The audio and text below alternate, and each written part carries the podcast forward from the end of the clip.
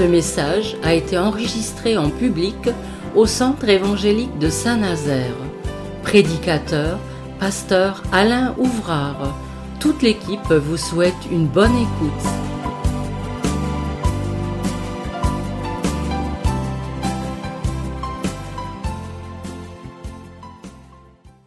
On va lire Juge chapitre 8 verset 33. Lorsque Gédéon fut mort, les enfants d'Israël recommencèrent à se prostituer au Baal, et ils prirent Baal Bérite pour leur Dieu. Les enfants d'Israël ne se souvinrent point de l'Éternel, leur Dieu, qui les avait délivrés de la main de tous les ennemis qui les entouraient. Et ils n'eurent point d'attachement pour la maison de Jérubal, c'est-à-dire de Gédéon, après tout le bien qu'il avait fait à Israël. Abimelech, fils de Jérubal, se rendit à Sichem vers les frères de sa mère, et voici comment il leur parla, ainsi qu'à toute la famille de la maison du père de sa mère. Dites, je vous prie, aux oreilles de tous les habitants de Sichem, vaut-il mieux pour vous que soixante-dix hommes, tous fils de Jérubal, dominent sur vous, ou qu'un seul homme domine sur vous? Et souvenez-vous que je suis votre os et votre chair. Les frères de sa mère répétèrent pour lui toutes les paroles aux oreilles de tous les habitants de Sichem, et leur cœur inclina en faveur d'Abimélec, car ils se disaient C'est notre frère. Ils lui donnèrent soixante-dix cycles d'argent, qu'ils enlevèrent de la maison de Baal-Bérite.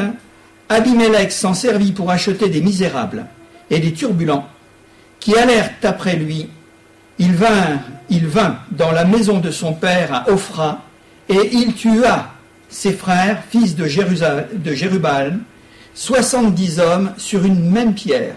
Il n'échappa que Jotan, le plus jeune fils de Jérubal, car il s'était caché. Tous les habitants de Sichem et toute la maison de Milo se rassemblèrent et vinrent et proclamèrent au roi Abimelech près du chêne planté dans Sichem. Jotan en fut informé. Il alla se placer sur le sommet de la montagne de Garizim, et voici ce qu'il leur cria à haute voix. Écoutez-moi, habitants de Sichem, et que Dieu vous écoute. Les arbres partirent pour aller oindre un roi et le mettre à leur tête. Ils dirent à l'olivier, règne sur nous.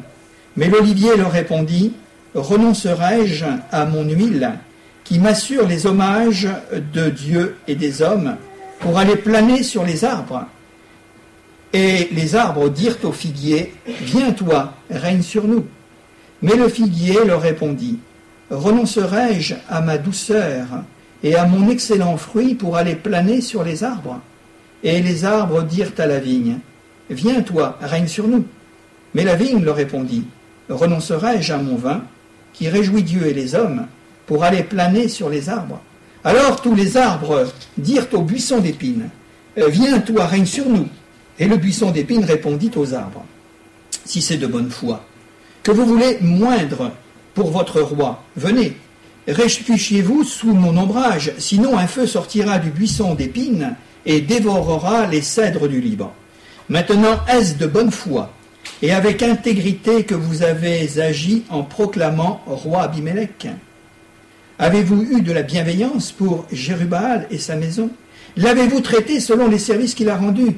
Car mon père a combattu pour vous, il a exposé sa vie, et il vous a délivré de la main de Madian, et vous, vous vous êtes levé contre la maison de mon père, vous avez tué ses fils, soixante-dix hommes, sur une même pierre, et vous avez proclamé roi sur les habitants de Sichem, Abimelech, fils de sa servante, parce qu'il est votre frère. Si de bonne foi et avec intégrité qu'en ce jour vous avez agi envers Jérubal et sa maison, eh bien, qu'Abimelech fasse votre joie et que vous fassiez aussi la sienne. Sinon qu'un feu sorte d'Abimelech et dévore les habitants de Sichem et la maison de Milo, et qu'un feu sorte des habitants de Sichem et de la maison de Milo et dévore Abimelech. Jetant se retira et prit la fuite. Il s'en alla à Bire où il demeura loin d'Abimelech, son frère. Voilà que Dieu nous bénisse à travers sa parole. Vous connaissez l'histoire un petit peu? C'est une des paraboles rares de l'Ancien Testament. Il y en a beaucoup plus dans le Nouveau Testament, à vrai dire. J'ai commencé la lecture dans le chapitre 8 et dans le dernier paragraphe parce que finalement nous assistons à travers euh, ces quelques lignes eh bien, à la disparition d'un grand homme de foi qui a marqué l'histoire d'Israël en son temps. Et nous voyons que le peuple euh, de Dieu, le peuple élu, le peuple d'Israël, eh bien, va s'égarer après la disparition de cet homme. Comme c'était déjà arrivé, hein, parce que on sait très bien que des hommes d'envergure spirituelle, je pense à, Moïse, je pense à Josué, après ceux qui ont été dans le, dans le sillage de Moïse et de Josué, eh bien, quelque temps après, il y a eu comme une dégradation, comme une dégénérescence, et qui a entraîné toutes sortes de confusions sur le plan politique, sur le plan social, sur le plan religieux, dans bien des domaines. Et nous voyons que les Israélites, peuple de Dieu, sont tombés dans l'idolâtrie. Hein, ils s'étaient fait un dieu qui s'appelait Baal Bérite. Ils avaient complètement oublié ce qui leur avait été dit et, marqué par des faits miraculeux avec des choses surnaturelles. Donc ils sont tombés dans l'idolâtrie et c'est un oubli des bienfaits de Dieu. Vous savez, à partir du moment où nous commençons, et ce matin nous avons euh, fait, et dans nos cultes, nous voulons véritablement marquer dans le dimanche, non pas parce que c'est le dimanche, mais parce que c'est un jour qui est important pour les chrétiens, où nous voulons vraiment marquer le fait que nous bénissons le Seigneur, que nous le louons et que nous l'adorons. Tant que nous ferons ça, mes frères et sœurs, eh bien nous serons et nous garderons la note. L'adoration, la bénédiction du nom de Dieu, la reconnaissance, la gratitude au fond de notre cœur, c'est ce qui nous maintient. Moi je dis bien, il y a bien d'autres facteurs certainement, mais au moins ça nous maintient. Nous n'oublions pas les bienfaits de Dieu. Alors nous le disons, nous le chantons à chaque fois, hein, lorsque euh, nous unissons nos voix, hein, non pas individuellement mais tous ensemble, avec notes et musique, eh bien nous disons la même chose. Nous n'oublions pas et nous voulons affirmer les bienfaits de notre Dieu. C'est une, je dirais que c'est une garantie, une protection. Et ils sont tombés dans toutes sortes de désordres, les Israélites, toutes sortes de choses. Le premier personnage de notre texte, il s'appelle Abimelech. Et il est un des fils de Gédéon. Un des fils de Gédéon parmi 60, 60 autres frères. Alors bien sûr, vous allez me dire, euh, de quoi mettre les allocations familiales en faillite? Ils sont déjà pas très en forme. Mais euh, en tous les cas, ça c'était finalement le résultat de la polygamie de ces temps-là. Eh oui, c'est comme ça. C'est quand même curieux. Hein et c'était euh, finalement une époque où euh, ben, le livre des juges, hein, vous connaissez la formule. Il n'y avait pas d'autorité, il n'y avait pas de roi en Israël, chacun faisait ce qui lui semblait bon. Et même Gédéon n'a pas échappé à la règle de son temps, à, la manière de vivre finalement de son temps. Eh bien, il avait là une femme et il avait des concubines. Et puis, il y a eu 70 euh, garçons. Et sans parler des filles, hein, parce qu'elles ne sont pas nommées. Hein. Imaginez-vous, hein, s'il y avait trois fois plus de filles. Alors ça faisait quand même des grandes familles. Mais toujours est-il que la Bible nous le rapporte. Et Abimelech était un homme, euh, c'est facile à deviner, c'était un homme qui était orgueilleux et ambitieux. Il l'était peut-être par lui-même, il l'était parce que son père s'appelait Gédéon. C'était un juge, c'était un héros de la foi. Alors ça, ça n'avait pas arrangé son tempérament et son caractère. Il s'est dit, de toute façon, mon père est mort, mes frères, mes demi-frères surtout, hein, euh, ils sont certainement pas capables de prendre la suite, alors moi, je vais prendre la suite. Vous remarquerez que Gédéon a refusé la royauté, hein, quand vous connaissez son histoire, et son fils l'accepte. Pour vous dire hein, que, quelquefois, on ne peut pas dire tel père, tel fils, hein. Parce que là, il y a quand même une disparité entre les deux hommes, le père et le fils, et c'est un homme orgueilleux et ambitieux. Et il va, pendant un certain temps, probablement, conspirer contre sa propre famille pour s'emparer du pouvoir il va se dire c'est quand même dommage. C'est quand même dommage de laisser les choses comme ça. Mon père a ramené la paix, il a ramené l'unité du peuple, et puis maintenant, on va se retrouver encore sans personne. Mais s'il y en a qu'un qui peut faire l'affaire, c'est moi, ça peut être que moi. Connaissez l'histoire d'Aman dans l'histoire d'Aman, dans l'histoire d'Esther hein, Il pense que finalement, il est le seul capable. Et lui, il fait exactement la même chose. Alors, il va diriger finalement ses ambitions contre sa propre famille, et ses intentions, on l'a vu, ce sont des intentions criminelles et fratricides. Et il fait assassiner tous ses frères sur une seule pierre. Ça devait être un véritable carnage. Il n'était pas tout seul. Hein. Ça a dû être certainement quelque chose d'épouvantable. Et il est fait assassiner, à l'exception du plus jeune, qui s'appelle Jotan. Eh. Ce garçon va échapper au massacre. Et vous savez ce que veut dire le mot Jotan? Ça veut dire tout simplement l'Éternel est parfait et il est droit. Il porte un nom euh, tout à fait hein, prédestiné, nous pourrions dire, quand on va voir un petit peu son, son histoire. Hein. L'Éternel est parfait et il est droit et il est sauvé. Il est sauvé du massacre qui est perpétré contre sa propre famille. Le verset 6, pour euh, y revenir dans euh, ce passage, pour revenir dans ce passage, eh bien, euh, le verset 6 nous rapporte finalement ces choses. Hein, tous les habitants de Sichem et toute la maison de Milo se rassemblèrent, et une fois que la famille était débarrassée, eh bien, ils sont venus le proclamer roi près des chênes qui se trouvent dans cette localité qui s'appelle Sichem, ça veut dire épaule, Sichem. Hein. C'est le mot, hein, la signification. Enfin, on passe. On constate qu'après son odieux crime, parce qu'il n'y a pas d'autre qualificatif, Abimelech va s'autoproclamer roi sur les habitants du pays. Et entre autres, la capitale, Sichem, on peut dire ça comme ça. Mais voici la suite de l'histoire. Elle est intéressante, parce que c'est une parabole, et derrière toutes les paraboles, il y a une leçon. Une leçon qui est encore pour nous, qui vaut encore, eh bien, pour nous aujourd'hui, chrétiens du XXIe siècle, une parabole. Il y en a quelques-unes hein, dans l'Ancien Testament, mais elles sont plus rares. Que pourrions-nous dire? Que Jotan est un rescapé de la tragédie démentielle de son frère. Alors à ce moment-là, il va trouver le courage de monter sur une montagne.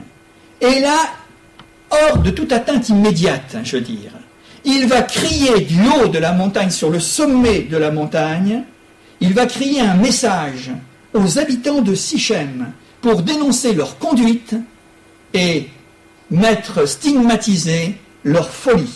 Et il dira ceci, écoutez-moi, habitants de Sichem, et que Dieu vous écoute. C'est solennel. Hein.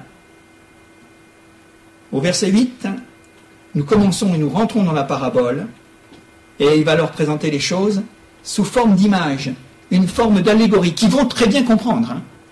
Et dans ce temps-là, en Orient, eh bien, il y a une façon d'enseigner, une façon de parler qui passe par l'image, qui passe par eh bien, l'allégorie, la parabole, c'est ce que l'on appelle. Alors il va dire ceci, écoutez-moi, les arbres partirent pour aller oindre un roi et le mettre à leur tête. Alors ils se sont approchés de l'arbre qui est emblématique d'Israël. Ils dirent à l'olivier règne sur nous. L'image des arbres figure les gens de Sichem, puisqu'il s'adresse à eux. Mais je crois qu'il faut aller beaucoup plus loin dans notre réflexion. Ce n'est pas seulement les gens de Sichem, mais les hommes en général et leur comportement. Bien sûr, il y a la proclamation d'Abimelech comme roi et son autoproclamation. Mais quand on est roi, et ça c'est une réflexion qui vaut dans tous les enseignements de la Bible, quand on est roi, eh bien on est avant tout un homme de bien et un homme de justice. Ça c'est une chose. Et vous savez que nous sommes un roi, fils de roi. Et parmi le peuple de Dieu, nous devrions être attachés au bien et à la justice et à la vérité. Pas notre vérité à nous, pas notre vérité religieuse, pas notre vérité euh, morale que nous nous serions donnée, mais la vérité de Dieu, la vérité de la parole de Dieu, l'application. Alors nous voyons que cet homme va se proclamer roi, mais il n'a rien de royal. Peut-être dans les apparences, comme Saül, mais au niveau de son cœur, mais quand on est capable de, de, de détruire sa propre famille, eh bien c'est quelque chose qui est terrible. Et nous sommes tous des princes et des rois. Alors, ils se sont tournés, enfin, les arbres se sont tournés vers l'olivier, qui est avant tout un arbre d'une grande noblesse. Et l'olivier, ça produit de l'huile, enfin des olives de bord, ça ne va pas aussi vite que ça. Hein. Hein? ça produit de l'huile, et l'huile dans la, Bible, qu'est-ce que c'est? C'est l'emblème, c'est le symbole de l'onction. savez ce que c'est l'onction? C'est l'emblème de l'onction. Qui dit onction dit emblème de la bénédiction divine, de la guérison, puisqu'on se sert bien de l'huile en référence à Jacques. Et également, c'est l'emblème du salut, et c'est avant tout, pour nous, après la Pentecôte, l'emblème du Saint-Esprit, l'huile. Alors ils se sont tournés vers l'olivier en disant, mais il n'y a toi qui peux faire ça pour nous. Parce que tu possèdes en toi-même et tu donnes avec profusion, tu donnes, et dans les pays euh, de la Méditerranée, euh, des oliviers, il y en a un petit peu partout, hein, il y en a partout finalement. Et ils vivent très vieux en plus. Hein. Il y en a qui sont euh, un bimillénaire, peut-être davantage, je ne sais pas, hein, mais toujours est-il que là, il y a une image à saisir. Et l'olivier, quand il voit les arbres venir lui le solliciter pour la royauté, eh bien, il va le refuser. Et il va dire tout simplement, mais qu'est-ce que je vais aller faire pour régner sur vous? Parce que moi j'ai autre chose à faire. Ma vocation et ma nature me portent à autre chose. Alors l'olivier va refuser et il va comprendre que les, les vains honneurs de la royauté ne le concernent pas. Il veut rester l'olivier, tout simplement. Il veut rester ce qu'il est, un arbre modeste, et vous savez que dans l'image de l'olivier, il y a véritablement se dessinant en filigrane, eh bien, l'image de celui qui a dit Je suis doux et humble de cœur. Vous connaissez hein, Matthieu chapitre 11 ah Je suis doux et humble de cœur. Parce que pour régner, il n'y a pas autre chose. Hein. La véritable royauté, elle se caractérise dans l'humilité, dans la douceur et finalement dans la modestie. Alors, pas de chance. Les arbres vont se dire, eh bien voilà, l'olivier ne veut pas. Alors on continue. Et les arbres dirent au figuier, viens toi, règne sur nous. Et euh, ça se renouvelle. Mais le figuier leur répondit, mais renoncerai-je à ma douceur et à mon excellent fruit pour aller planer sur les arbres? Le figuier et son fruit, la figue, qui est le symbole de la douceur. Eh il y a des vérités qui, sont, qui apparaissent hein, d'une manière tout à fait particulière à travers ce texte, mais que nous retrouvons dans toute la Bible. Hein. Le symbole de la douceur. Et s'il existe un état bienfaisant, apprécié par les hommes, pour être agréable, pour être doux, c'est la paix. La paix. Ça, c'est le fruit la paix et notre monde a besoin de paix. Paix avec Dieu, paix entre les hommes et paix avec soi-même. Oui, c'est logique. Et peut-être que ceux qui sont en querelle avec Dieu ou en querelle avec les hommes, c'est qu'ils ne sont pas en paix, ils ne connaissent pas la vraie paix de l'esprit. Parce que ça fait partie d'un des dons, un des fruits de l'esprit, pardon. Dans Galates, chapitre 5, verset 20. Donc, euh, le figuier, la figue, emblème, symbole de la douceur, de ce qui est doux, la paix, va refuser encore une fois de plus. Et le figuier en Israël image parfaitement le repos et la paix. N'avez-vous jamais lu dans les prophètes où il nous est dit que le pieux israélite se reposait sous son figuier? Se reposait. Ouais, au pied de son figuier. C'est une belle image, c'est une image avec un caractère très fort pour nous montrer que euh, cet Israélite qui croit en Dieu, eh bien, est en paix, mais il, il se repose sous son figuier. C'est une très très belle image. Alors, celui-ci, ce deuxième, va refuser et les arbres vont se tourner vers la vigne. Qu'est-ce que va faire la vigne? Ils vont lui dire Viens, toi, règne sur nous. L'intérêt appréciable de la vigne, c'est son fruit, et vous savez ce qu'il produit Du raisin, qui produit le vin. Et le vin, c'est synonyme de joie. Attendez, hein. Tout abus peut être euh, préjudiciable, hein. je, je dois le dire. Non, non. Alors, la joie donc on a parlé de l'onction tout à l'heure, on a parlé de la paix, on parle de la joie maintenant en ce qui concerne la vigne. Et nous avons des preuves à la pluie, on va les voir. La joie nécessaire à la vie des hommes dans un monde triste, sans espérance, un monde de larmes et de souffrances. Telle doit être la caractéristique des enfants de Dieu.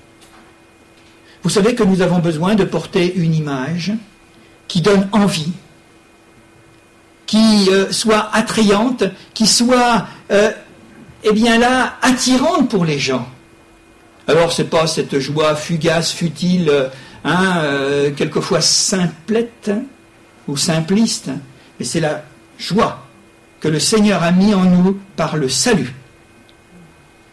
Et ça, ça fait partie aussi des fruits du Saint-Esprit, la joie. Réjouissez-vous toujours, réjouissez-vous dans le Seigneur. C'est la, caractéristique. Faisons un effort pour nous-mêmes pour savoir si dans nos maisons, dans nos entreprises, ou dans d'autres situations que nous sommes amenés à vivre, et nous les partageons forcément, hein, nous sommes en contact et c'est bien. Mais est-ce que nous sommes vraiment porteurs de joie? Est-ce que nous sommes porteurs de douceur? Est-ce que nous ne sommes pas, comme j'avais appelé à un moment donné, puisqu'on est au bord de la mer, des chrétiens oursins hein? Ou des chrétiens rébarbatifs. Vous dites je crois en Jésus, je suis dans la joie et vous faites une tête, pas possible. Alors là, c'est visible, vous pouvez toujours le dire, vous le direz jusqu'au bout, mais les gens ne vous croiront pas. Mais si vous avez cette communication de joie, si vous avez, à travers des attitudes, à travers des gestes, à travers des choses toutes simples, mais communiquer la joie. Ça, c'est notre... C'est... Nous devons porter le fruit de ce que nous sommes. Christ, c'est la joie de Dieu au milieu des hommes. Le Saint-Esprit, c'est l'huile de joie. Vous vous souvenez de ça? La joie nécessaire donc à la vie des hommes, parce que nous sommes dans un monde où les gens ont besoin de se réjouir. Et ils ont besoin non seulement d'avoir des bonnes nouvelles, mais ils ont besoin de voir que les bonnes nouvelles, elles sont portées par des hommes, qui véritablement, eh bien, là, transmettre. Parce que nous ne sommes pas tout seuls. La bonne nouvelle, l'évangile, ça veut bien dire ça. Hein alors, la vigne va dire, mais renoncerai-je à mon vin qui réjouit Dieu et les hommes? Ah oui, c'est vrai que il nous a même dit que le vin réjouit Dieu. Alors là, je ne pourrais pas vous l'expliquer. je sais que dans euh, l'évangile, il nous est dit à un moment donné euh, que Jésus dit J'en boirai du nouveau dans le royaume de Dieu. Alors, ça ne sera peut-être pas du château Ekem et tout ce que vous voudrez, hein, Margot et tout ce que vous voudrez. Il y aura autre chose, hein, je pense. Mais c'est quand même quelque chose hein, que dans le Sainte Seine, il y ait l'image, l'emblème du vin. Eh Alors réjouis Dieu et les hommes. Alors les arbres, comme les hommes d'ailleurs, réclament les bénéfices les meilleurs dans la vie. Et c'est ce qui fait justement euh, ce paradoxe humain de cette créature de Dieu qui veut bien du bon mais qui ne veut pas se séparer du mauvais. C'est bien le problème. Alors, les bénéfices, ils veulent, les arbres réclament les meilleurs, ils veulent la bénédiction, ils veulent l'onction, ils veulent la guérison, ils veulent le salut, ils veulent la paix et la joie. Mais tout comme les hommes d'hier et d'aujourd'hui, en définitive, le choix se porte sur autre chose. Et ils reviennent toujours, excusez-moi l'expression, mais à leur vieux démon, au singulier comme au pluriel. Ils reviennent toujours à leur vieux démon.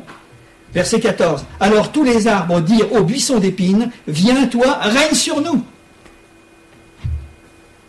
Et le buisson d'épines, depuis toujours, c'est le symbole de la malédiction.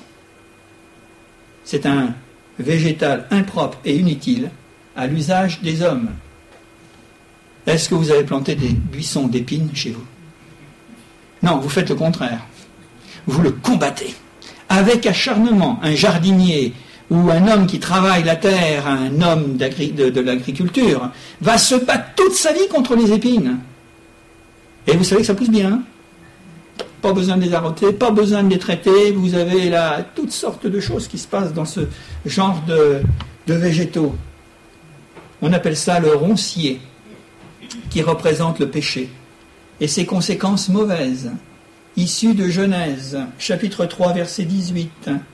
Souvenez-vous, c'est à force de peine que tu tireras du sol ta nourriture tous les jours de ta vie, il te produira des épines et des ronces.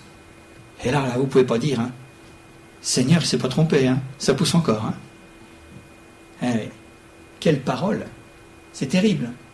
Et pour pouvoir avoir un champ de blé ou un champ qui permet la nourriture des hommes, il faut écarter les ronces. Il faut que ce soit dégagé. Il faut que ça soit nettoyé. Mais on se bat contre cela. Parce que le roncier, c'est une végétation désordonnée, anarchique, et qui plus est, eh bien, ça blesse, et ça déchire.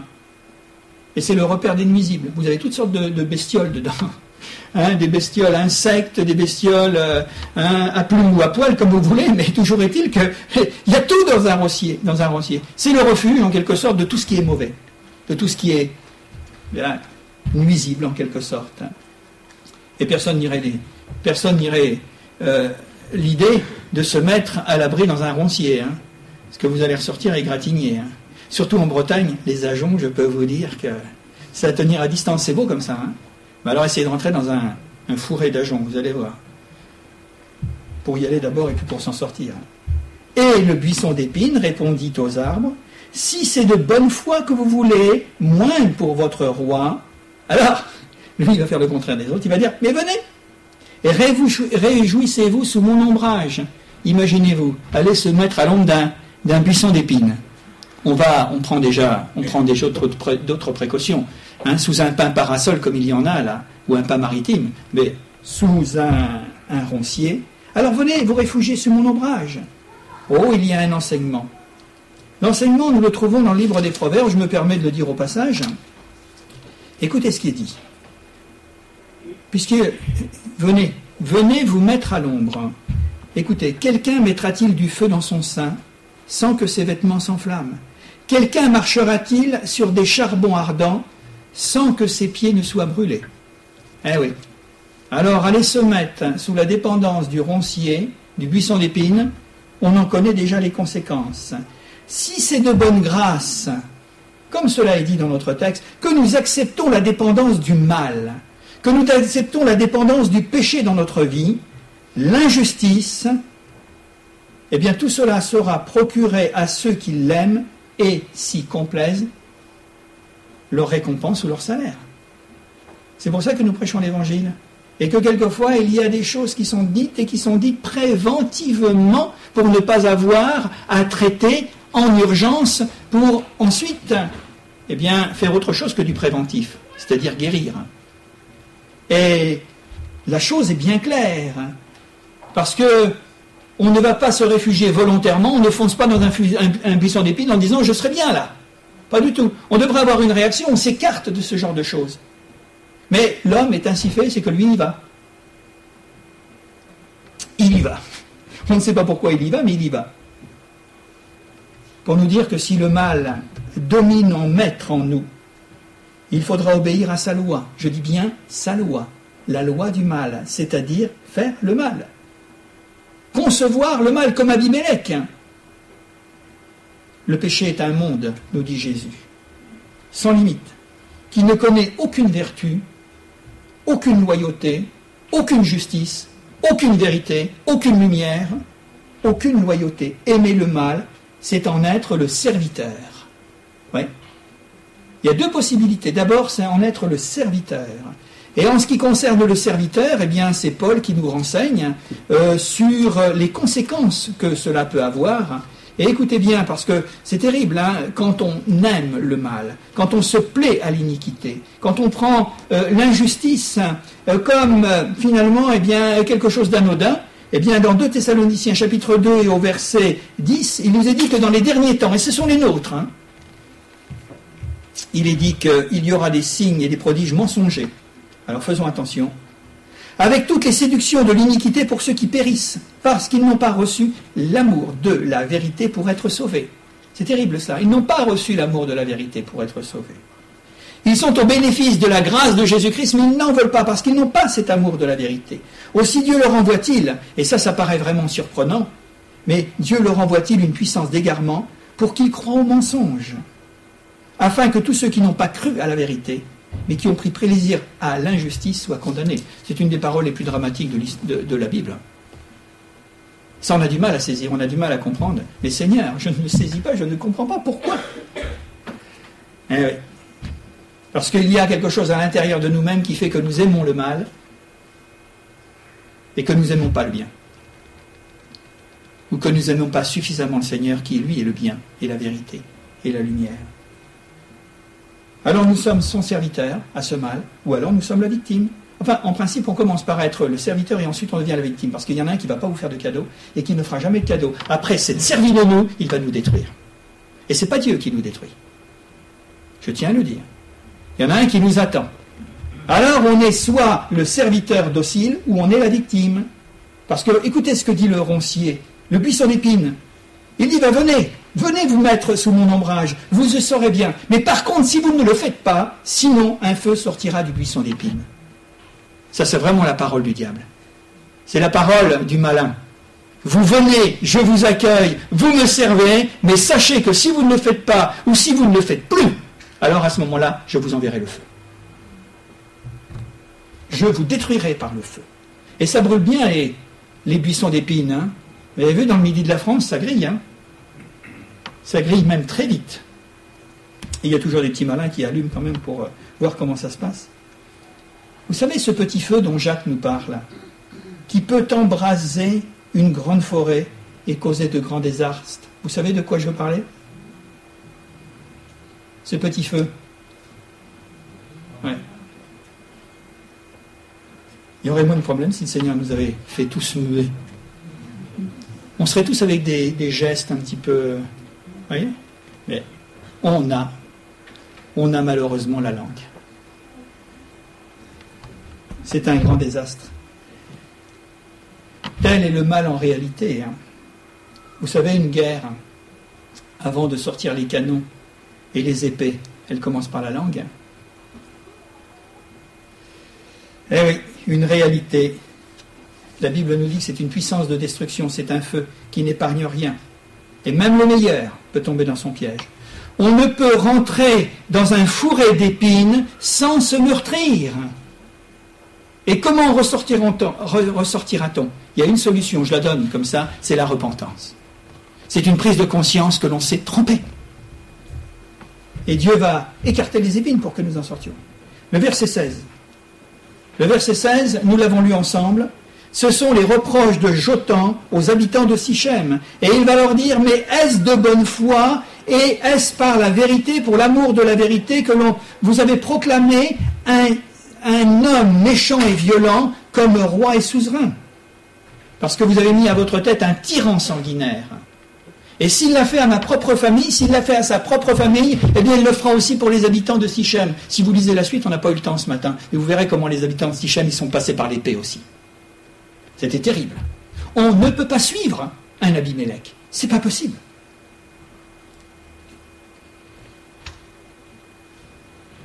Eh bien, dira Jotan, qu'Abimelech fasse votre choix et vous, vous ferez la sienne. Tout simplement. Tout dépend du choix que l'on fait. Nous avons vraiment besoin d'être conduits par le Seigneur dans les options que nous avons à prendre dans notre vie. Parce que le but du diable, c'est de nous induire en erreur, c'est de nous fasciner, c'est de nous séduire. C'est de nous amener eh bien, à penser qu'une chose, elle est bonne, alors que finalement, dans le fond, de par sa nature profonde, elle est mauvaise. C'est pour ça que nous avons vraiment besoin de rester très attachés au Seigneur Jésus, de rester dans son esprit, de rester dans sa parole. Là, on ne risque rien. Chacun récoltera, c'est ce que ça veut dire, ce qu'il aura semé. Qui sème le vent récolte la tempête. Hein. J'aimerais, avant de terminer, donner quelques applications pratiques, quelques applications et réflexions évangéliques qui sont valables aussi pour nous aujourd'hui. Je dirais que l'homme a besoin d'un chef.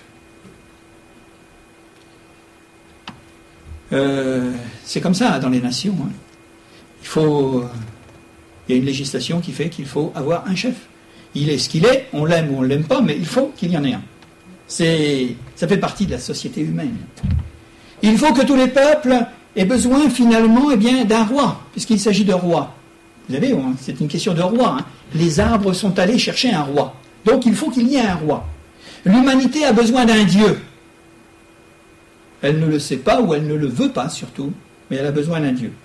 Et elle a besoin d'un Seigneur qui soit son roi. D'abord qui soit son sauveur, et ensuite qui soit son Seigneur et roi. Les hommes ont vraiment besoin d'avoir un roi qui marche devant eux, parce qu'ils ont besoin de sensibles et de visibles.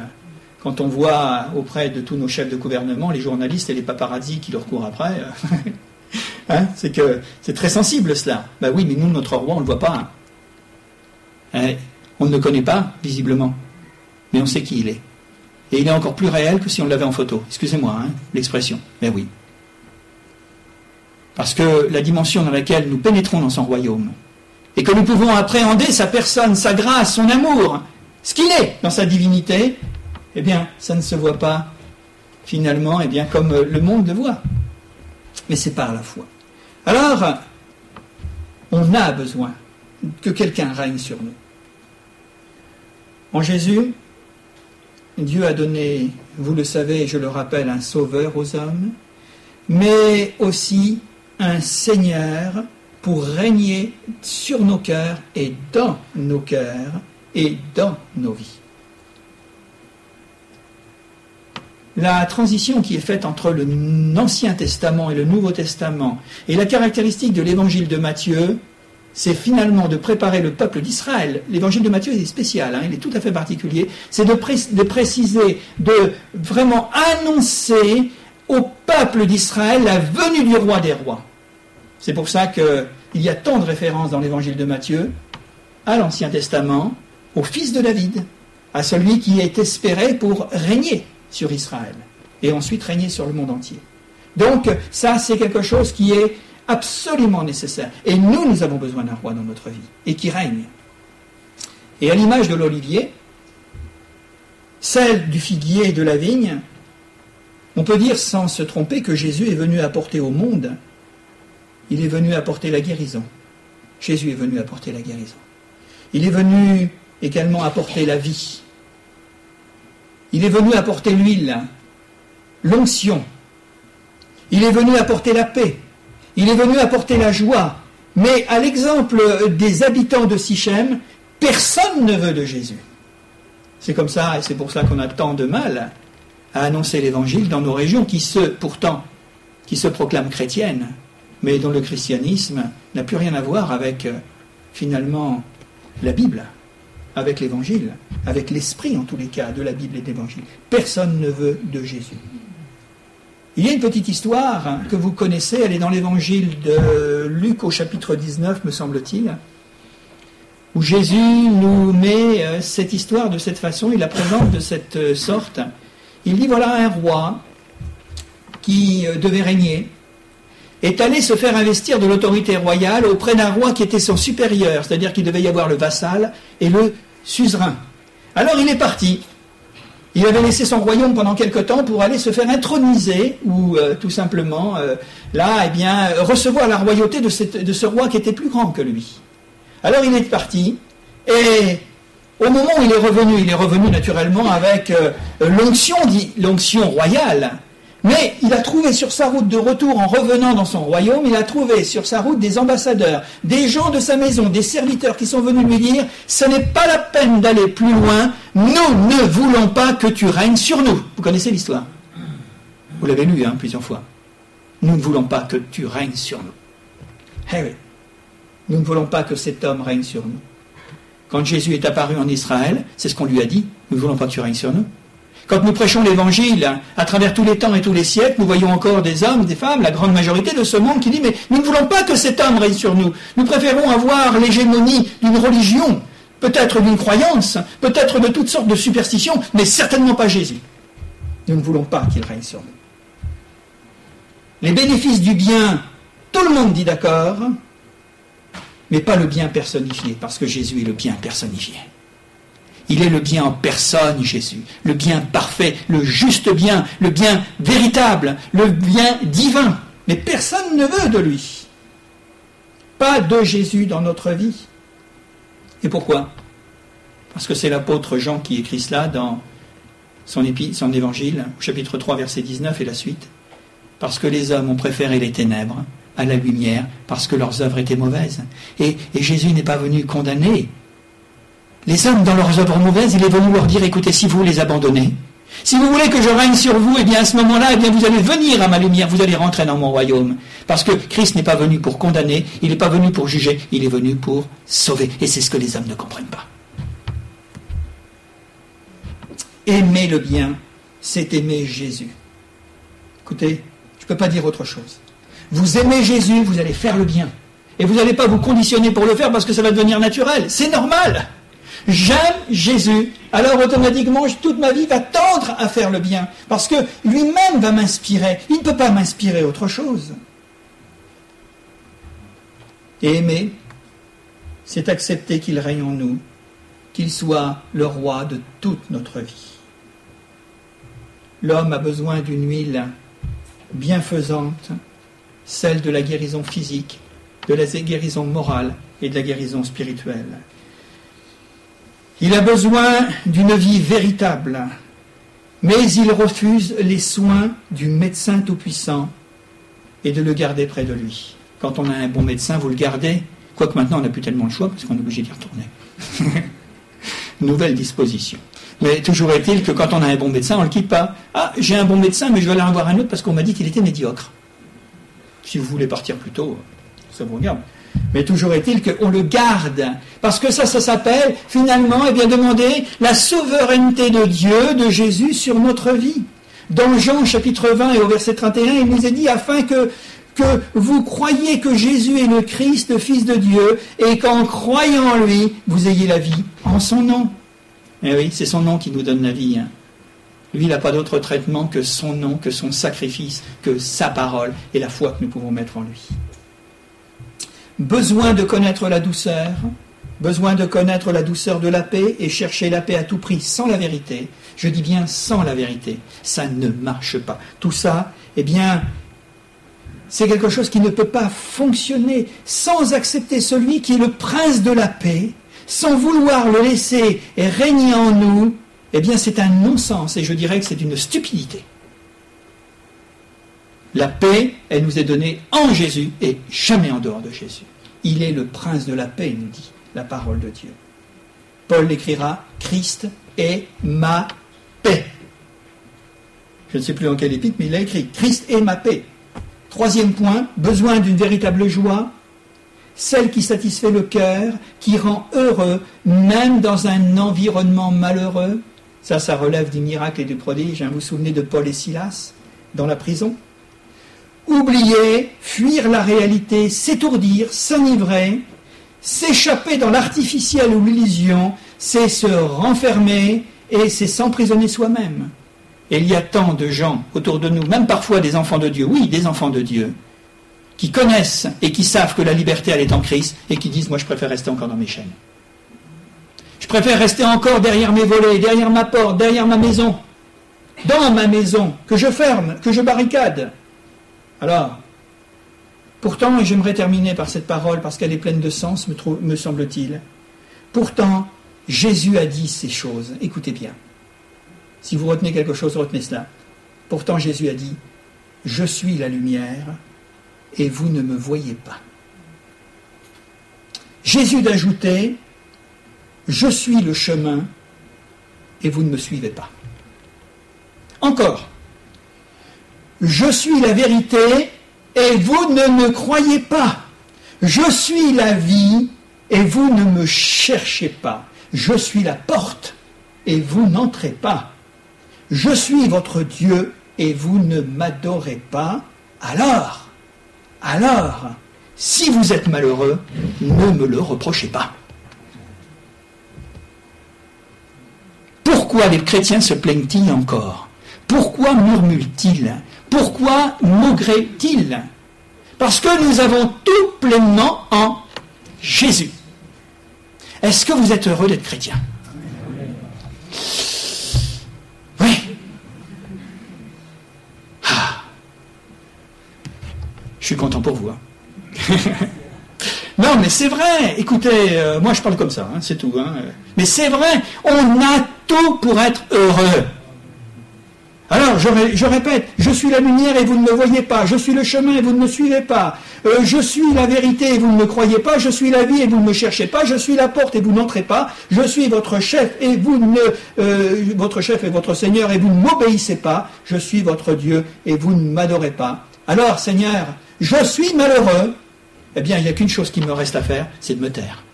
Parce que j'ai tout dans la personne de Christ. Seigneur est bon, hein? Il est formidable. Il est merveilleux, notre Dieu. Eh, c'est sûr que quelquefois dans la vie, il y a des choses qui vont plus ou moins bien, hein, vous le savez aussi bien que moi. Mais néanmoins, lui ne change pas, c'est moi qui change. Mais que le Seigneur me permette de changer en bien. Refuser la grâce et la vie en Jésus, et de dire comme les hommes de la parabole de l'évangile de Luc, nous ne voulons pas que cet homme règne sur nous, c'est une catastrophe parce qu'il y a un choix et il y a nécessairement derrière les choix des conséquences. Et le prophète Ésaïe, inspiré par Dieu, dira ceci, il n'y a pas de paix pour le méchant, dit l'Éternel. Il n'y a pas de paix, si vous voulez que je paraphrase, pour l'incrédule, pour le rebelle, pour celui qui se met en travers finalement de son propre bonheur et que Dieu veut lui donner. L'homme est le premier à se plaindre de ses misères et jamais de ses péchés. Comment se termine un des paragraphes des Lamentations de Jérémie au chapitre 3 Il est dit que chaque homme se plaigne de ses propres péchés. Point. Ouais. Que chacun se plaigne de ce qu'il est lui-même. Mais qu'est-ce que fait l'homme pour changer de condition? Qui est son maître? Qu'a-t-il choisi comme seigneur de sa vie? Qui domine et règne sur son cœur? Jésus laisse cette dernière parole. Nul ne peut servir deux maîtres à la fois, car ou il haïra l'un et aimera l'autre, ou il s'attachera à l'un et méprisera l'autre, pour jouir des bienfaits de la vie. Et Dieu n'est pas contre. Un chrétien, c'est un homme qui doit connaître la liberté et l'épanouissement, afin qu'il ait la vie en abondance. Vous connaissez. Pour jouir des bienfaits de la vie, pour jouir des bienfaits de la paix et de la joie, il faut que celui qui en est le seul dispensateur règne dans notre vie. Et son nom, c'est Jésus tout simplement. Alors, finalement, qui va régner? À la suite de notre réflexion, qui va régner? Est-ce que c'est un maître tyrannique à l'image de est-ce que ce maître ne s'appellerait-il pas pour chacun d'entre nous, c'est pas mon frère et ma sœur, c'est pas mon voisin qui fait du bruit ou autre chose, mais ce maître tyrannique, est-ce que ce ne serait pas notre nature propre, nature humaine et ses sous-produits tels que l'égoïsme, le ressentiment, la mauvaise langue, le mensonge, l'hypocrisie? Ou est-ce que c'est le vrai maître, créateur et sauveur, c'est-à-dire Christ? Que Dieu nous bénisse ce matin, que Dieu nous donne sa grâce. Alors, fuyez le buisson d'épines, et puis, hein, laissez tous ces arbres pleins d'emblèmes, que ce soit le figuier, que ce soit l'olivier ou que ce soit la vigne, finalement, qui sont l'image des vertus de la grâce de Dieu, de l'onction de Dieu dans notre vie. Que Dieu nous bénisse, que Dieu nous donne sa grâce. Nous allons simplement terminer. Je demandais à Patrick, s'il te plaît, de bien vouloir élever ta voix pour que Dieu imprime cette, cette parole dans notre cœur. Et nous en avons besoin, j'en ai besoin tout autant que vous, les uns et les autres. Que Dieu nous bénisse. Merci Seigneur.